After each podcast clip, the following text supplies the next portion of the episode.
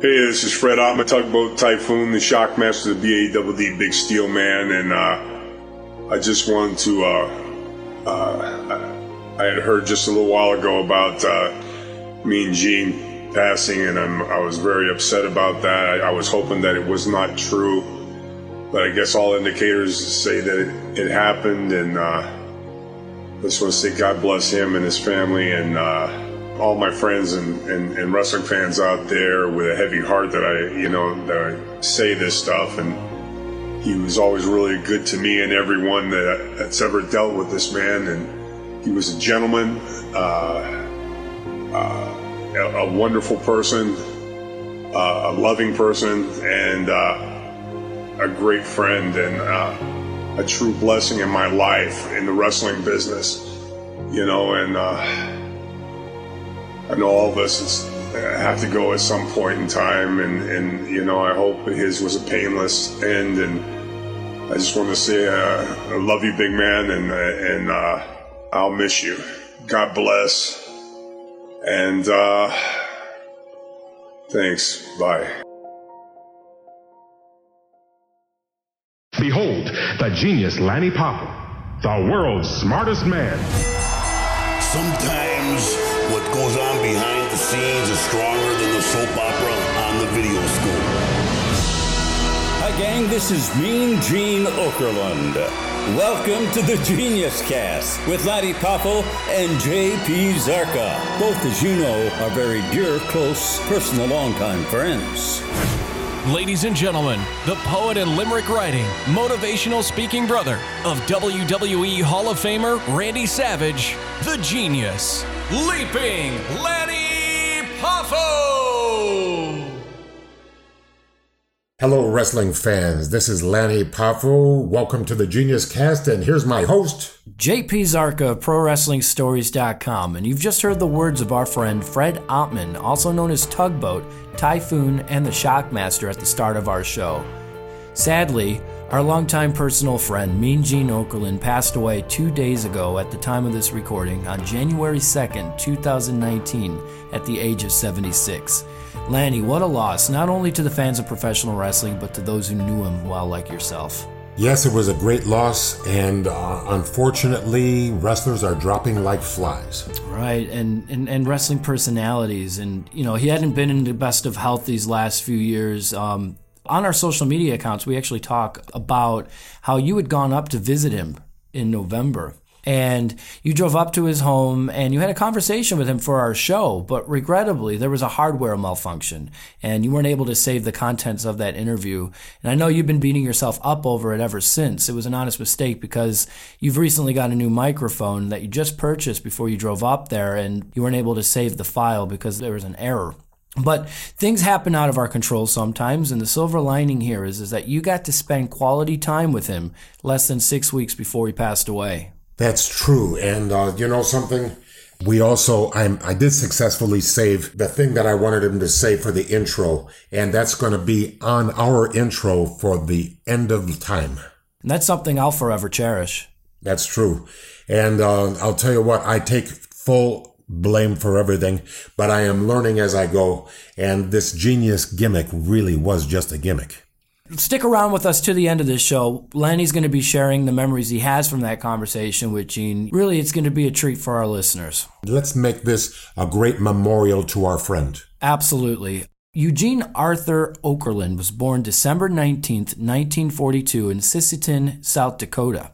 It was a small town with a population of about 2,500 in his late teens and early 20s. Now, this is something I didn't know. He formed a band called Gene Carroll and the Shades. With this band, he released two singles, one in 1959 with the tracks Red Devil and Do You Remember, and again in 1962 with the songs Is It Ever Gonna Happen and Holly. Here's a clip of the track Is It Ever Gonna Happen from 1962. Is it ever gonna happen? Is it ever gonna be? Is it ever gonna happen? Baby, now to me. Well, it's well, well, well, tell, tell, tell me. And I got a funny feeling. The feeling's going round. Got a funny feeling. out of town. And I know, well, well, well, tell me, is it ever gonna happen? What a fantastic track. You can hear his iconic voice in there as he sings. Just amazing. Did you know Gene was in a band back in the day, Lanny?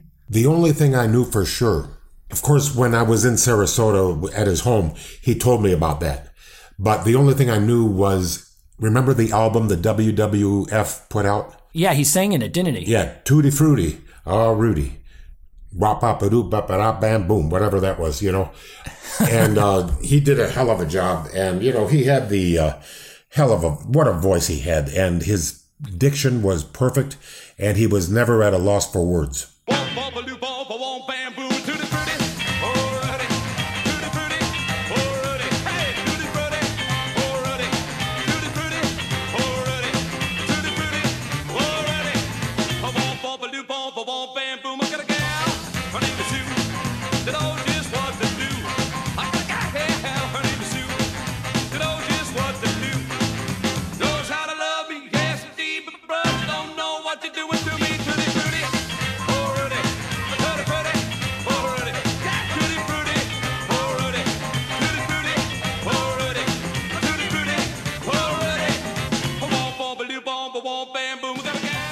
Now, of course, we'd hear Mean Gene also singing in 1985 when he was the first ever person to sing the national anthem at WrestleMania, doing so at WrestleMania 1.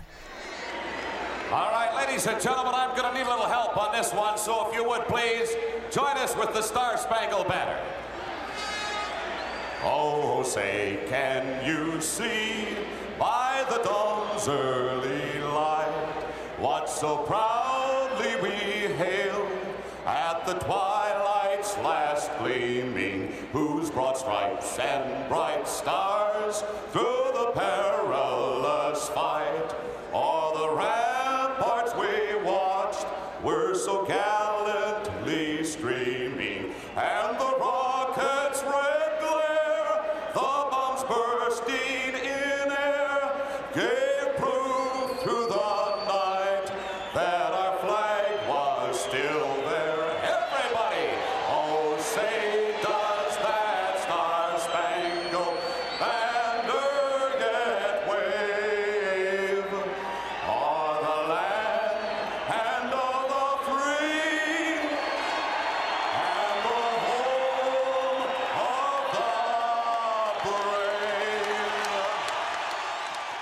What a great job he did there. Hell yes. I don't knock success. Gene Carroll and the Shades, they played parties throughout the Midwest and the Dakotas, and in 2009, actually, his band was inducted into the South Dakota Rock and Roll Music Association's Hall of Fame. A lot of hidden talents there, amazing. Now, Gene, he studied broadcast journalism and landed his first job on air on the popular Omaha radio station KOIL. He later moved to Minneapolis, where he worked for a local television station's front office.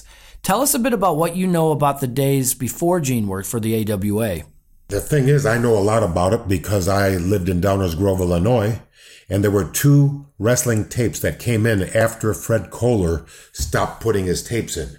Fred Kohler was the biggest promoter, and he was the one that was the impresario of the Comiskey Park match between Buddy Rogers and Pat O'Connor. Please go to YouTube and watch that match because for the early 60s, that was as good as wrestling ever got. Right. Have you ever seen it, JP? I have not. No, I'll be having to do a bit of research and watch that after the show. I insist that you do. I grew up in Downers Grove, Illinois, and Fred Kohler was the promoter, and that was the only TV wrestling that was on in Chicago. And then he sold out to Dick the Bruiser, uh, Wilbur Snyder, and Verne Gagne. And Gagne, uh, they they co-op uh, promoted Chicago with Dick the Bruiser, and so two tapes were coming in, one from Indianapolis, and the other from Minnesota. Okay, Minneapolis. So the there was no doubt in my mind that Verne Gagne had the superior tape. He had better wrestlers, he had better athletes. Now Bruiser and Snyder, they were great athletes, but Verne Gagne had excellent athletes all around. Even the um, King Kong Bundy versus Irving the Bedridden Jew. Okay, you know, the mismatch? Even the mismatch people were capable Kenny Yates and people like that, you know, actually good wrestlers that happened to be enhancement talent. Where Dick the Bruiser used to just beat up members of the audience, it seemed. So, really, honestly, it was uh, embarrassing. And uh, my level of embarrassment was high because I had to go to school and all the guys would say, Hey, did you see that guy? And, you know, in other words, with Verne, it was more respectable. Do you understand me? Absolutely it was wrestling. Yeah, I was better. Okay. When you compare it to some of the cartoony stuff happening at the time, you know, in New York and other promotions, the AWA it was, was no nonsense wrestling, and it was really great for the fans at the time. Now, how did you get to know about Okerlund during that time? The announcer um, was Marty O'Neill, and he was terrific. He was he had, he was a portly, short man with glasses, and a great personality and a hell of a voice. And uh, you can actually see on YouTube what a great announcer he was. And then all of a sudden, uh, he drops dead of a heart attack or something. And guess who gets a break? Mean Gene. He wasn't he wasn't mean yet, but uh, these he used to have a suit in his in his locker room or his dressing room or whatever at the studio, and Verne had gotten to know him. And let's face it, Gene was likable, and uh, so Verne Gagne needed an announcer, and he says, "Gene, do you have a suit?" He says, "Yes, I always have a suit," and uh, he gets a well, put it on, and we need you to be the announcer.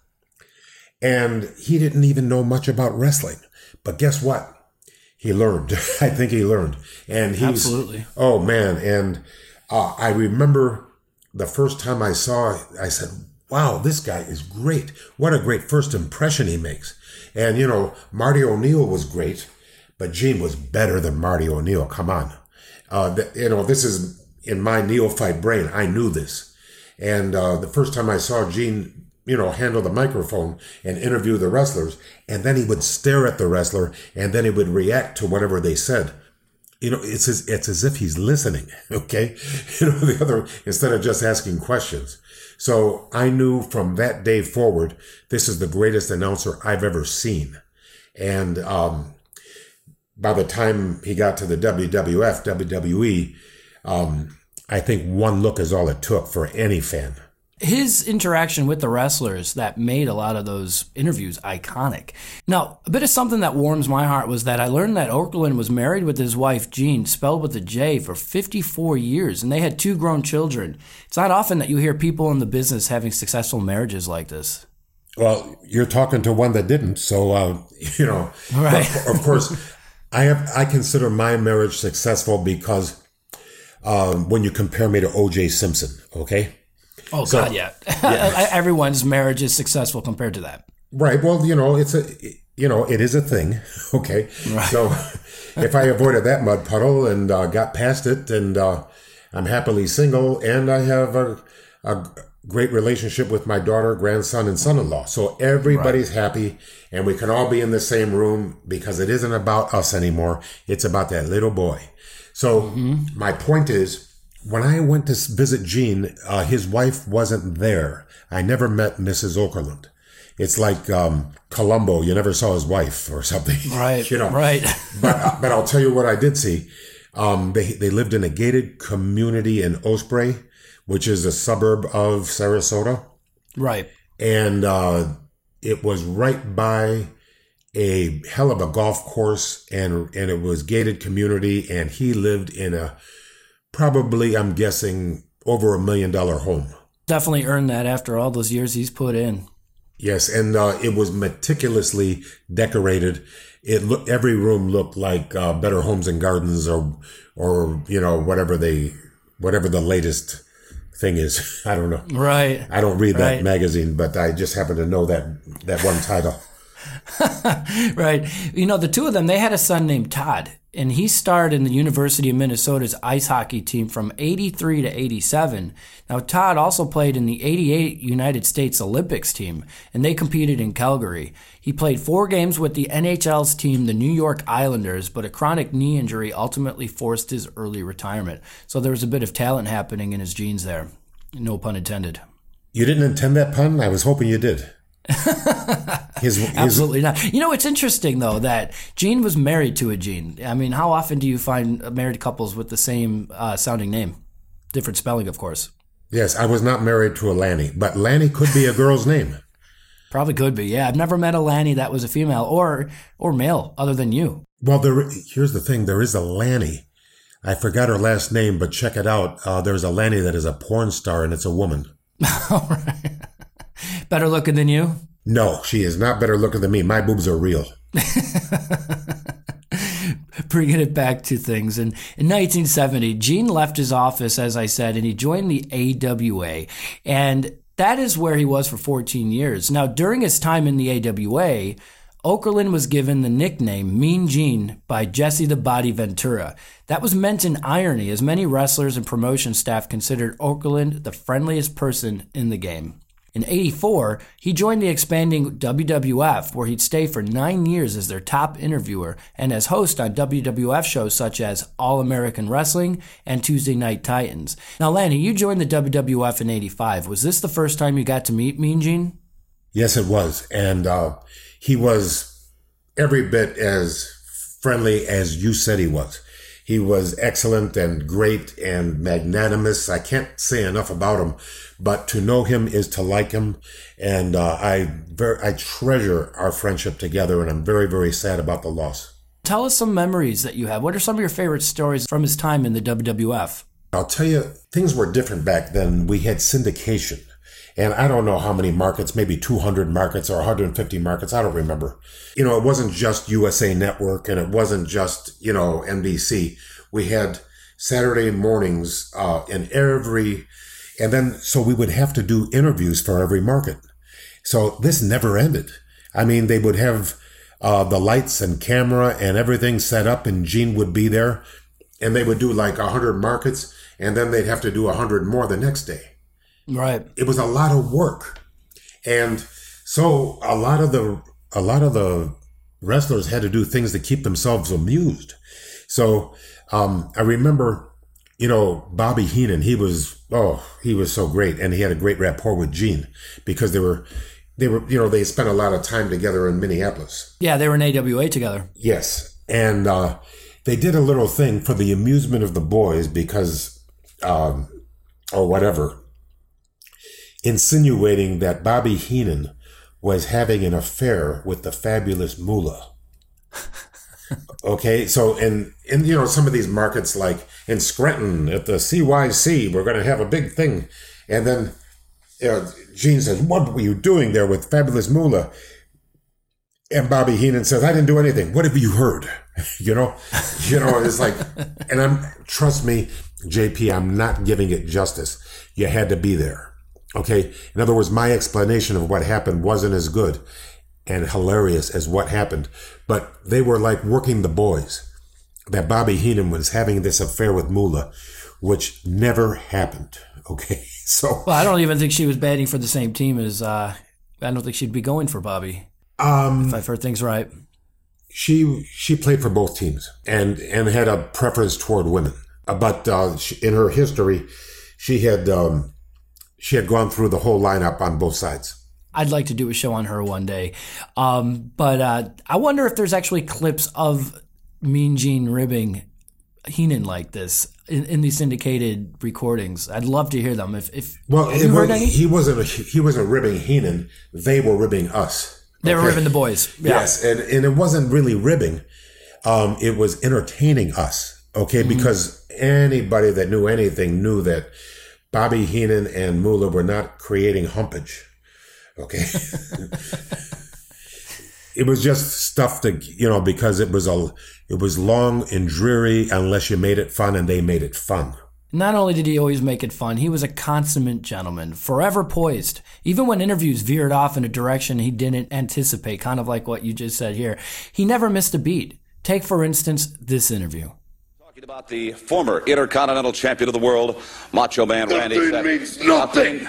Nothing. Means nothing. Man. Nothing means nothing. What do you mean by that? More, I'm talking about all the way to the top, yeah. Unjustifiably in a position that I'd rather not be in, but the cream will rise to the top. Oh yeah, Macho Madness, yeah, has got more to offer than President Jack Tunney thinks that I. I dare say, if you were to have another interviewer next to your brother in so many of his iconic promos, I don't think they would have gotten over as much as they did. What do you think about that? Absolutely. They played off each other. Uh, Randy would listen to what the interview said and react to that. Uh, Gene would listen to what the superstar said and react to that. See, sometimes people don't react to each other. It's like um, Abbott and Costello. They would react to one another. It's that's how it's done. Um, Dean Martin and Jerry Lewis. They reacted to one another. People don't get it. It's not just memorizing lines. It's not just reading the lines that you memorized. You have to listen to your partner and react. That's how it's done.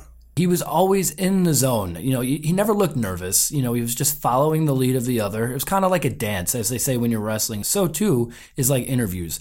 He would follow what was happening, his body language, his eye contact, the way he would look at the objects in the hands of the wrestlers and just react. It was it was amazing. And how can we forget his rapport with Hulk Hogan? Well, let me tell you something, Mean Gene. You know, without Gene by Hulk's side, those promos never would have had the same feel that they had. Mean Gene was a key ingredient to so many interviews that us fans look back on nostalgically today. That's right. And you know, Hulk Hogan, that part of his gimmick was being enormous, right? Right. Well, if Gene were enormous, Hulk would look less enormous because the theory of relativity says you got two big people.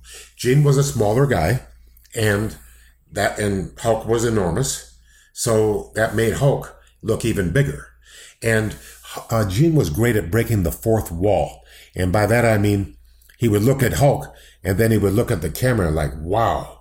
You see what I mean? And, and Right. when he looked at the camera, he was looking at Lanny, or he was looking at JP, or he was looking at you at home. Absolutely. And that's the relationship that he had with the fans. This is why so many of us fans, we just look at him as part of our lives. You know, he was in our living rooms. You know, he was there with us, you know, and he made us feel a part of it. Now, off camera, Okerlund was very close friends with Hogan, as well as the Iron Sheik and the late Bobby Heenan, as you mentioned before.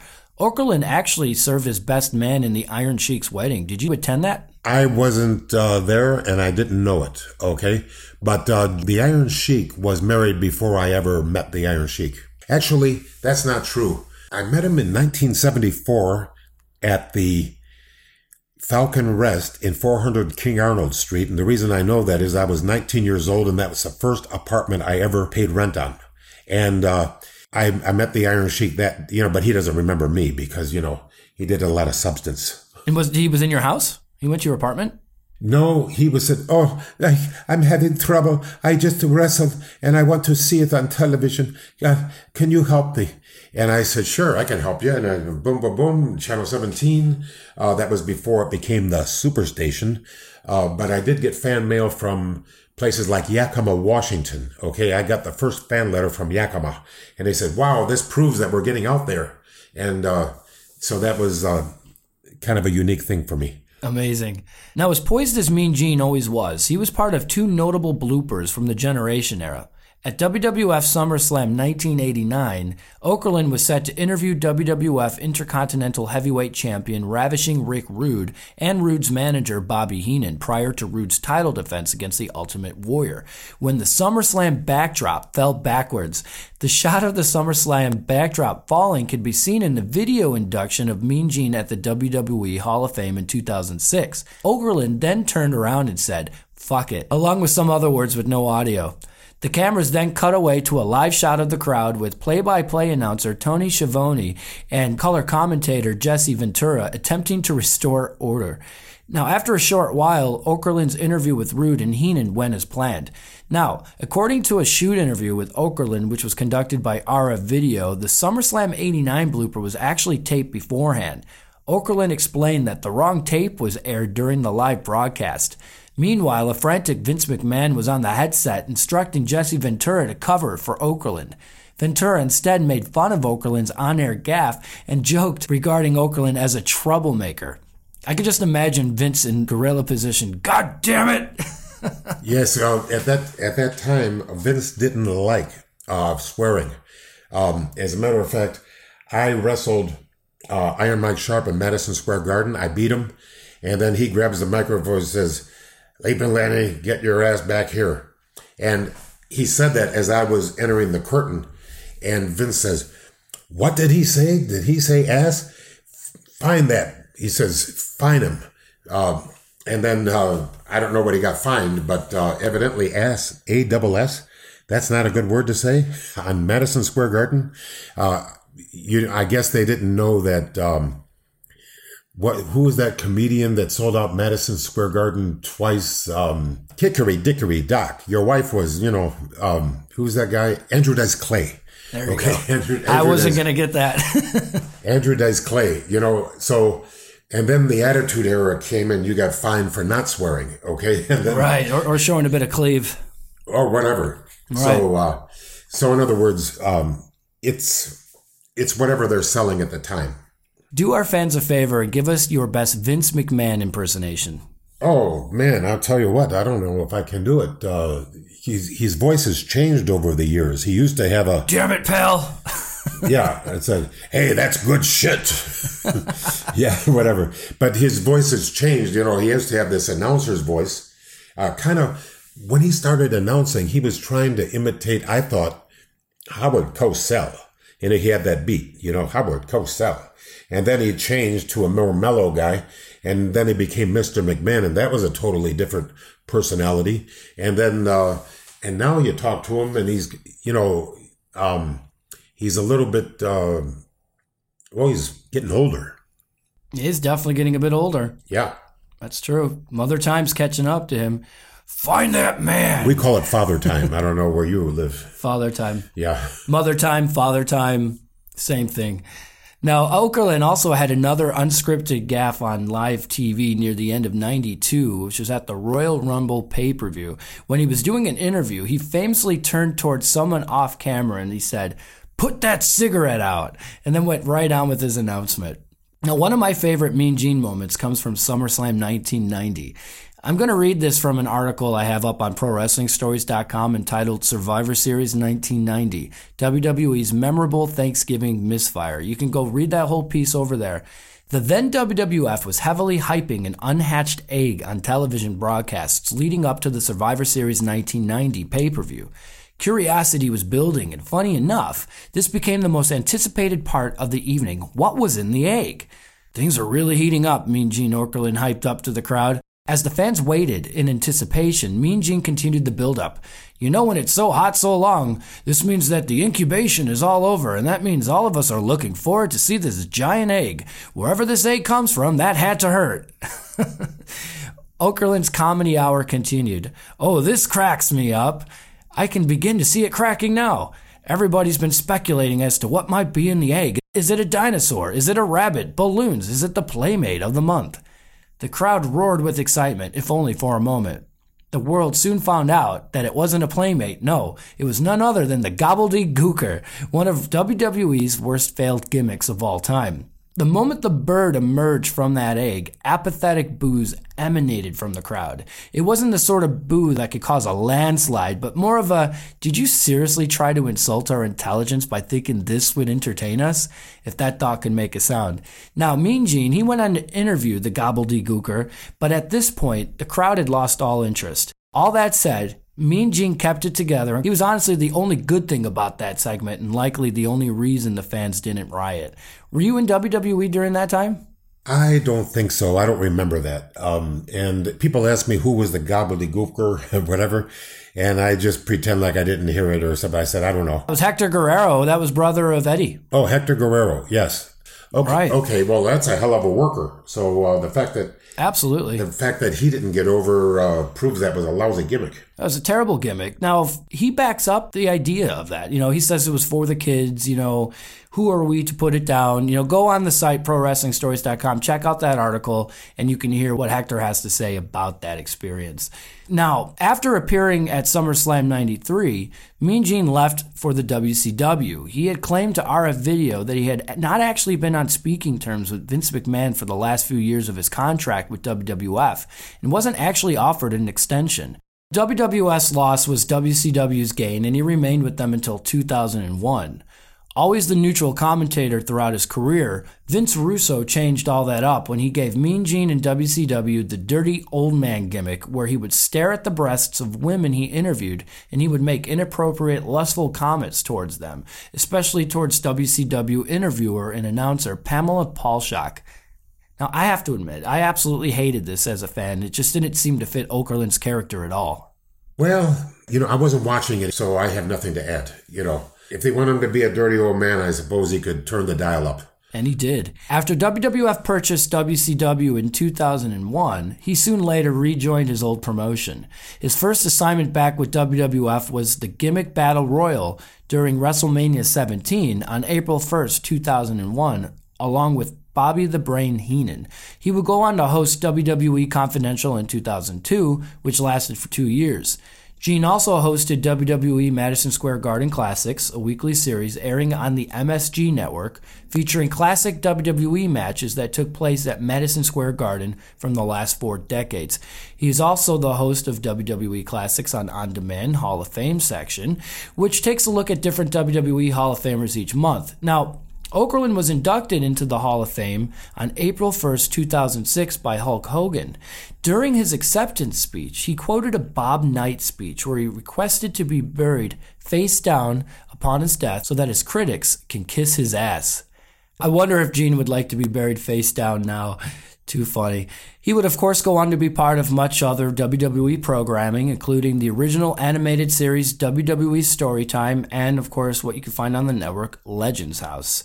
He made an appearance at WrestleCade 2018, a weekend event that took place November 23rd to 25 in Winston-Salem, North Carolina. It was the last known public wrestling appearance he made before his passing a couple days ago on January 2nd. Now, as we mentioned earlier, at the end of November, you took a trip up to Mean Gene's home, and that's where you had the chance to talk with him for over an hour. Of course, we don't have the audio of that, like we mentioned, but what was that visit like? And tell us what some of the things you guys talked about and what your relationship was like with Gene over the past few years. Well, first of all, what's the golden rule? Never fail to be polite. Do unto others as you would have others do unto you. Absolutely.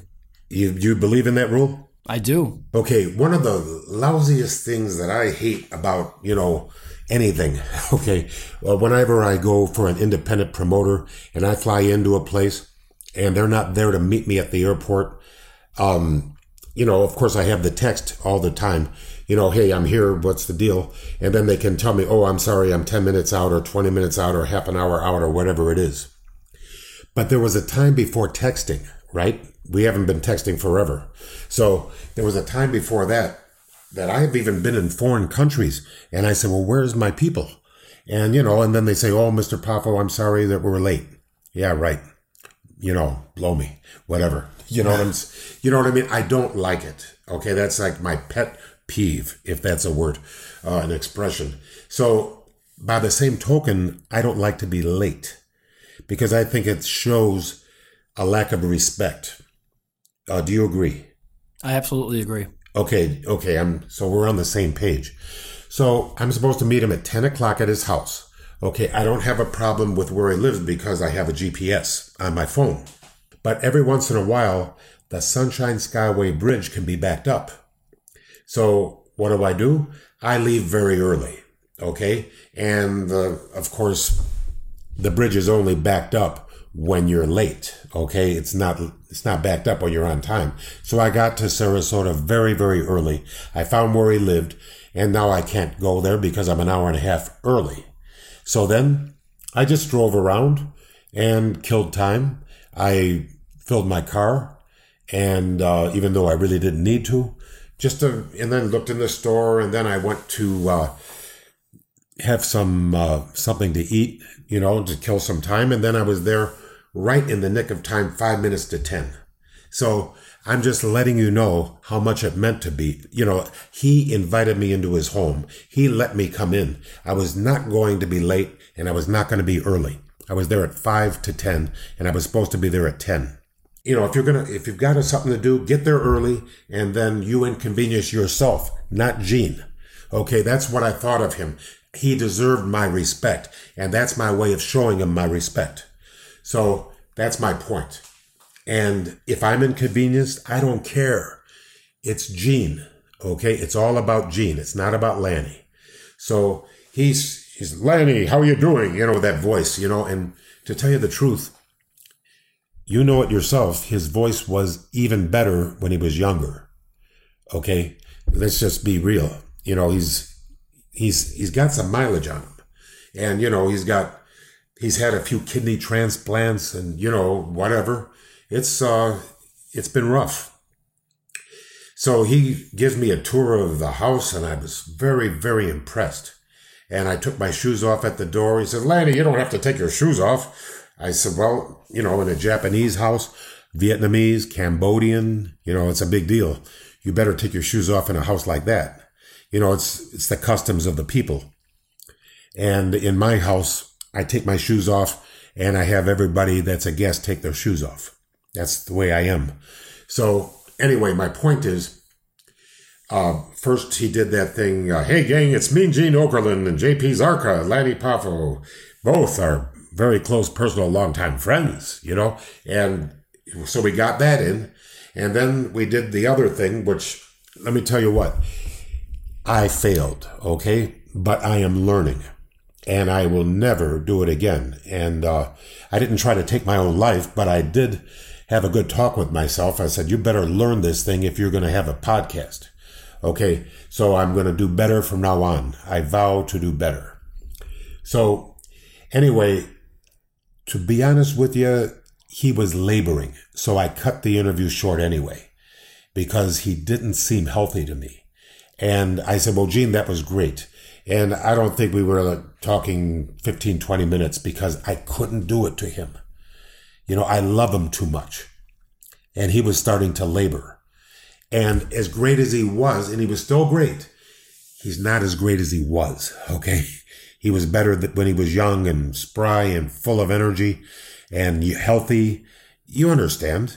Uh, you can't, I do. you can't be at your, you know, it happens to every baseball player. There's a hill. There's a hill when you're too young and then you get to your prime and then you get past your prime and then you get that downhill slalom. And then some people don't know when to quit.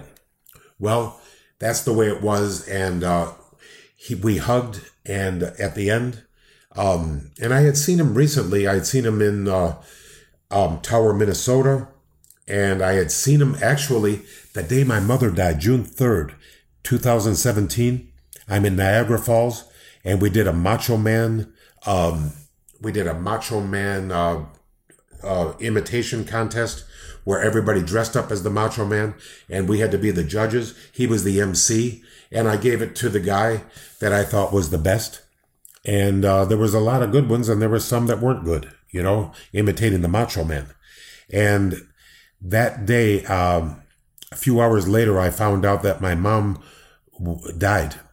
And uh, of course, I was with Chris Jabrowski, the promoter, and he busted his ass.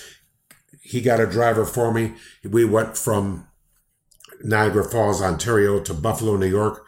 Boom, he changed the tickets and everything. He did everything for me. And I got home and I was able to make all the arrangements.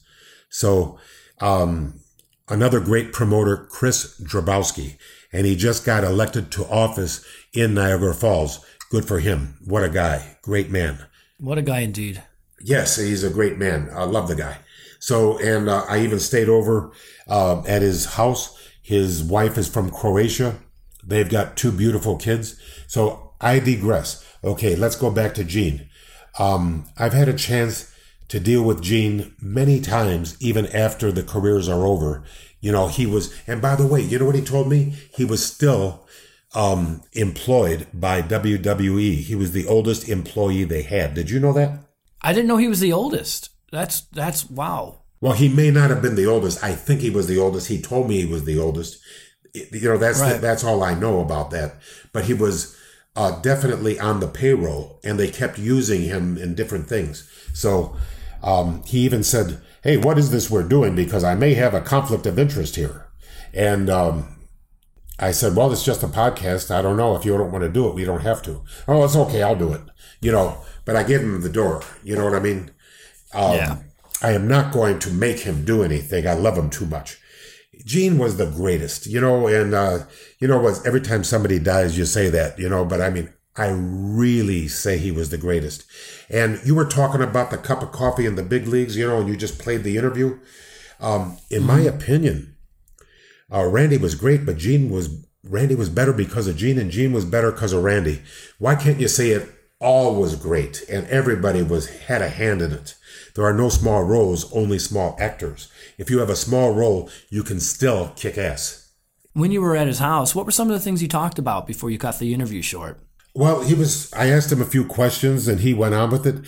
He told me that um, he wasn't going to go to the WWF because he had a business in Minneapolis, and then he was able to work for Verne, you know, as a supplementary thing, and his business was doing great. Uh, I don't know what his business was. I didn't ask. That was when he was um was he was doing the television station's front office in Minneapolis. I'm not exactly sure the name of it. And he Yeah. had two business partners, and uh, I'm not a good interviewee. I'm a, I'm not even a good interviewer. I just let him talk. And since we weren't on the air, I didn't have to work on my gesticulation. You know, like look at him, look at the fourth wall, and all that. I'm not good at that anyway. Um, Gene is the man. Gene is the man. I'm not the man. Okay, I was just at his house and I tried to give him respect, and I did that. Nobody's better at showing respect than me. But what he said, I don't remember so much. Uh, I remember that I used a few choice words at myself when I realized I had failed to save the uh, the thing on the you know to give it to the fans. But I, I will say this: on YouTube, there's plenty of shoot interviews that he was in, and on YouTube you can oh, in the WWE Network if you can afford nine ninety nine. Uh, check out the Legends House. That was some very very good stuff of not only Gene, but the late Rowdy Roddy Piper, Hacksaw Jim Duggan, um, Pat Patterson, um, Howard Finkel. Uh, there was more than that though. Let me see. Uh, Jimmy Hart. You know, these are people are caught in the act of being themselves. That should satisfy your quest for seeing these people when they don't know they're on TV. Yeah, that was fun to watch. What were some of the last words you shared with him before you left? Well, we had a long goodbye, and he said, "Lanny, thank you for your friendship and through the years, and I really, you know, it means a lot to me, and I miss your brother and your father and your mother, all the best people." And he was, you know, but it was heartfelt and it felt sincere. And I said, Gene, I don't know your wife. I don't. I never met your sons, but um, thank you for that, and uh, I wish you nothing but health and happiness from now on. And we hugged, and uh, nobody cried. I don't remember, but it felt good. Everything was good. Did it feel like it might have been the last time you'd see your friend? The last thing I remember, he texted me and said about a week and a half ago and says, I am in hospital. And he had good diction and, you know, he, he must have been a struggle to tell me that. So I said, if you need a visitor, let me know. And I put a little emoji of a heart. That was when you were reaching out to say Merry Christmas to him. And, you know, through December, um, you and Gene were talking about rescheduling the interview for our show. And that's when he was actually doing some work for WWE. And, and then, of course, uh, according to Gene's son Todd, he told the, the Associated Press that his father, Gene, has had three kidney transplants in his life. And in the second surgery, the kidney actually was donated by his wife, which is pretty amazing. And he fell a few weeks ago, and it went from bad to worse. And unfortunately, that's usually how it goes when you're not doing well. A fall is usually the catalyst that kind of takes you to the end there. But boy, uh, many fans and those in the business alike, they blew up social media on the 2nd of January after he passed, just sharing condolences and wonderful memories of Mean Gene. Hulk Hogan said, He was the best partner I ever had. We never rehearsed or did anything scripted from a writer. Gene would ask me, Hey, big man, what do you want to do? And I would always answer, Just follow you, brother. And it worked from 1980 to 2017. Rest in peace, my brother, HH. And Vince McMahon said, It was impossible not to crack a smile whenever Mean Gene Okerlund entered a room. He was the voice behind so many of WWE's most iconic and entertaining moments, and the WWE family will miss him immensely. Leading up to the recording of this episode, some of our listeners sent in some videos for me to watch. And one of the favorite stories of Gene that came through to me was from Kevin Nash. This was sent by our listener, Chris Costner. It was a story he shared when he was talking to Sean Oliver, our friend from Kayfabe Commentaries. Now, the initial discussion on Okerlund came up after a question was asked about Luna Vachon, saying on WCW television in 97 she was the number one contender for the women's championship and she wants to take the belt off Medusa's waist. Medusa wasn't champion at the time, so Sean asked how a mistake like this could be made on television. Was it result of too much going on or the agents not doing their jobs? And Kevin laughed and said it's because the talent wasn't afraid to have a cocktail during work hours. Before I get to uh, sharing what Kevin said about Gene, what memories do you have of Luna Vachon? Did you know her at all? Well, I wrestled Gangrel in a um, local Florida opposition independent match. And so um, I'm wrestling Gangrel, and I told him, I said, you know, I'm a little bit old to be in the ring. I hope you uh, treat me gingerly. Okay. And, uh, and sure, he was fantastic and everything. Then he threw me out of the ring. And Luna started beating the hell out of me. And I said, Jesus Christ. I said, man, I said, I thought I was safe on the, you know, I said, I better get back in the ring and uh, work with Gangrel some more. Yeah, he's easier. oh, man, it was ridiculous.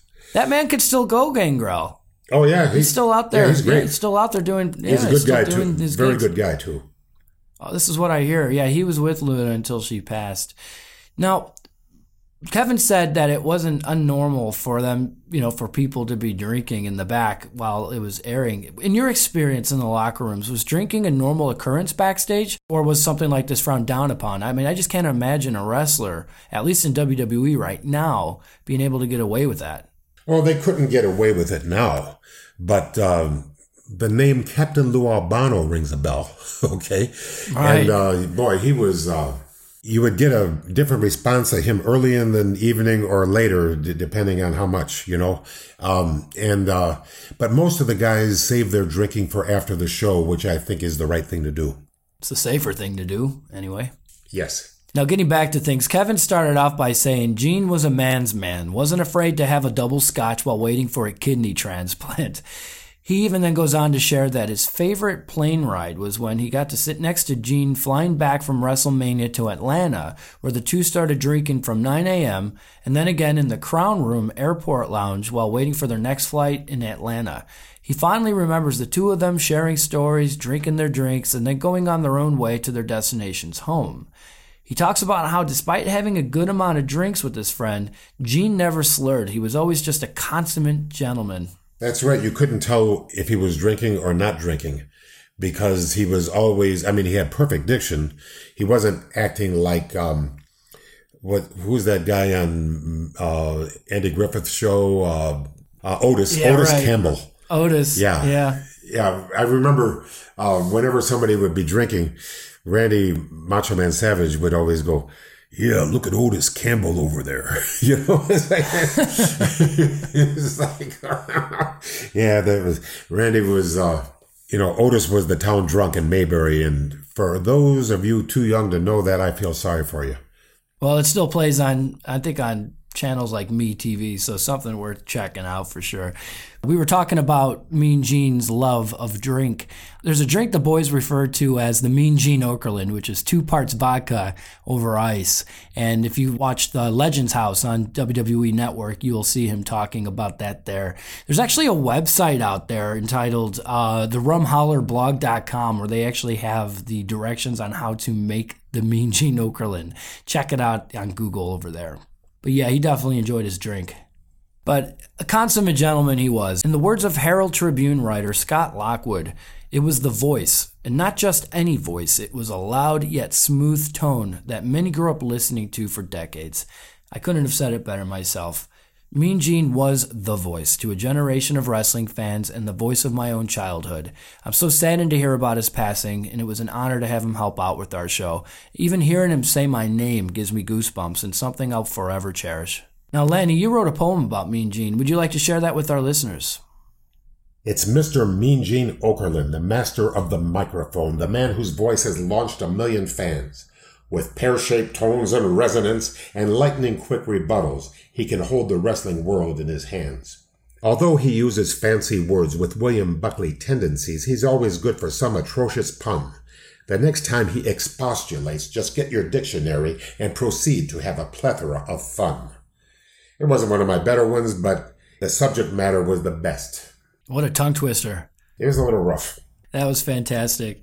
For our clip of the week this week, we haven't done one for a few episodes now, but I thought this was the most fitting one to use.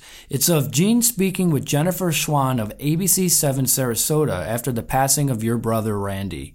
Gene shares a lot of thoughts on your brother in this candid interview his baseball days, hanging up his boots and stepping away from the limelight, his impact on the guys in the back and the wrestling industry, etc. Let's have a listen.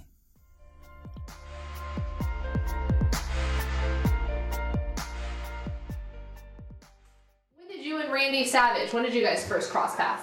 In the in the, in the mid '80s, back when kind of the landscape of wrestling was was changing, uh, the Rock and Wrestling Connection on MTV, the introduction of Cyndi Lauper, and uh, all of the uh, Hollywood types, and uh, the Macho Man all of a sudden appeared, and he was as outrageous as he was touted to be. In person? Just as outrageous in person as he was on TV? Right. Okay. And and uh, I, I, I I've got to share one story because I was thinking today all the great moments that I that I had with Randy Savage, and uh, and he happened to say to me one day, he said, "I can't take those airports anymore, brother." And I said, "Well, Randy, why is that?" He says, "I got people coming all over me." And I said, "If you wouldn't wear the yellow cowboy boots and the big yellow hat and a spandex shirt, probably wouldn't notice you." And uh, then he says, "You might have something there." But uh, I, I got to like Randy, even though he was uh, as outrageous in person as he was on the silver screen. Uh, the one thing I will say, he he took his business, his profession, very seriously, and when he realized that uh, he couldn't do it anymore, he just all of a sudden walked away from the whole thing. As you know, he lives in the Tampa or lived in the Tampa Bay area, and uh, we're going to miss the guy. He went too early. He was a second generation wrestler. His father was a school teacher, Angelo Poffo, and uh, on weekends he was a wrestler. So Randy kind of got into business that way.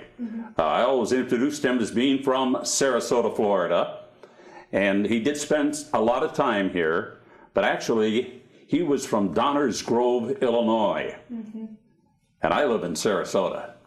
So it's it kind of turned out that way. But uh, he uh, he was a guy that was very creative and very spontaneous. Randy Savage, uh, of course, was known initially with uh, the beautiful Miss Elizabeth, uh, who was a Kentucky gal from Frankfort, Kentucky, and she was, I guess, as big a part of his act as even he himself was. We did. Uh, it was a, a, a, a Halloween show, and it was a special. And I, I think here again, it was on network television back when wrestling, quote wrestling, uh, wasn't necessarily uh, network fare, if you will. And uh, we were passing the apples under the chin, and Roddy Piper was next to Randy, and I was next to and in between Roddy and Elizabeth. And I'm glad I wasn't where Roddy Piper was because you could hear the Macho Man kind of growling in the background. He was very protective of Elizabeth. Okay. Jennifer, he, uh, he really, I mean, really protected her.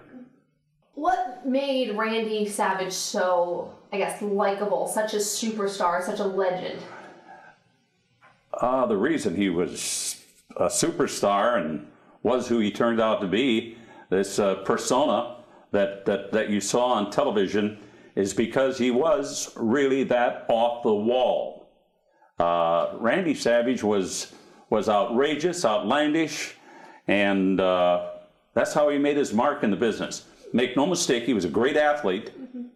he was an athlete. He, he, he played baseball here in Sarasota, and uh, he just his arm was a little too good. As a catcher, the peg down to second base ended up in center field nine out of ten times. I'm going to miss Randy Savage because he was never inducted into the Hall of Fame. Uh, I went in, the class of 2006 when I thought Randy Savage, because of his ties to the Chicagoland area, would have been inducted. But uh, quite candidly, I think he maybe has refused that invitation. Uh, I guarantee you, maybe without his permission, posthumously, he's going to be inducted into the WWE Hall of Fame. And it's got to be this next year in 2011 in Miami. Or 12, sorry. He's going to be missed. I've had at least a dozen calls uh, today, either on the, on the phone or the cell. Guys like Ric Flair, Jimmy Hart, the mouth of the South, Roddy Piper, devastated. So uh, we're, we're going to miss the guy.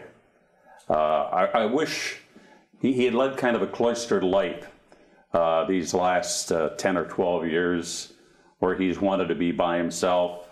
Uh, got so much notoriety, so much walking into arenas to screaming fans, the television exposure. All of a sudden, I think he in his own mind said, Whoa, stop the music. I don't want to dance anymore. I think he's worked at uh, ensuring his privacy. And God bless him because he had that. Uh, Randy Savage uh, had the music. His original music was the, I believe, the Village People and Macho Man. But then he had uh, kind of like pomp and circumstance when he was crowned the king, Macho Man Randy Savage, in the World Wrestling Federation, and that theme kind of stuck with him.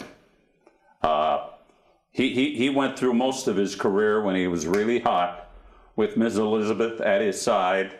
She was always ringside. She was uh, a stunning, beautiful young lady who was very reserved, just the opposite of Randy. So I've got to say, if that was his brainchild, it was a great prop because she worked. She was a sweetheart. Very frail, fragile, and that's the way she was treated by the Macho Man. How would you announce Randy at the matches? Can you give it to me? Ah, I can give it to you. Ladies and gentlemen, from Sarasota, Florida, weighing 242 pounds, WWE champion, the Macho Man, Randy Savage. Of course, I had the opportunity of having a big house mic and uh, crowd goes wild after that. crowd going wild and all of the other uh, candy that uh, television provides today. And then when she said that, Randy would come out on the mat, and then to his music. And I mean, he did a twirl that was kind of a signature move.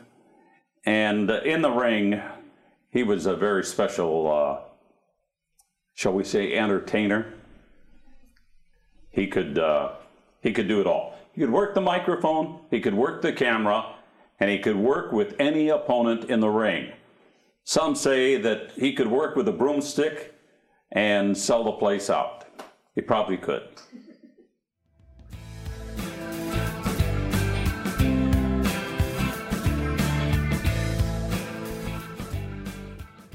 I got goosebumps listening to him announce your brother one last time at the end there. Just an utter class act. They don't come like Mean Gene anymore.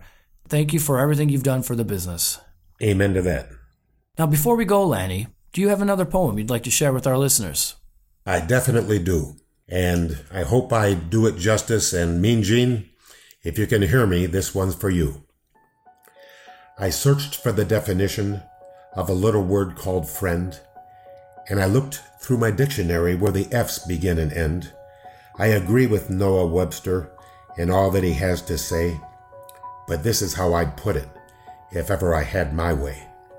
A friend is a God given blessing, as rare as a precious stone, who loves you not for your riches, but just for yourself alone. He's the one who shares in your laughter and in sadness spurs you on. He's the guy who'd stick like plaster when the rest have turned and gone. He'll give you faith when it's lacking, and the courage to forge ahead, and a reason to go on living when sometimes you wish you were dead. Your acquaintances may be many as you near life's journey's end, but oh, it's a paltry number who could stand the test of a friend. And since I have no gold to give, it's love alone must make amends. And all I ask is while I live, God, make me worthy of my friends. Until next time, so long. And thank you, and see you next week.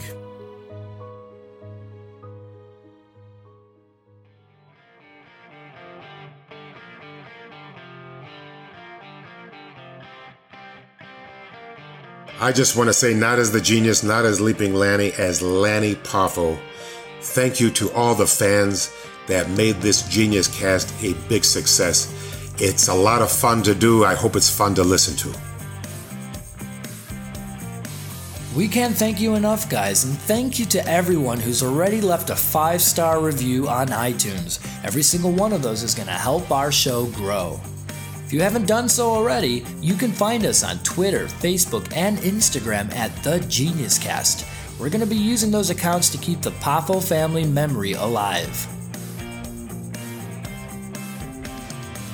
We had a lot of fun this week, and we can't wait to bring you a new Genius Cast each Monday, so don't forget to subscribe. I'm JP Zarka, and you can find me on Twitter at JP Zarka, that's Z like zebra, A R K A. That's it for now. So long and goodbye.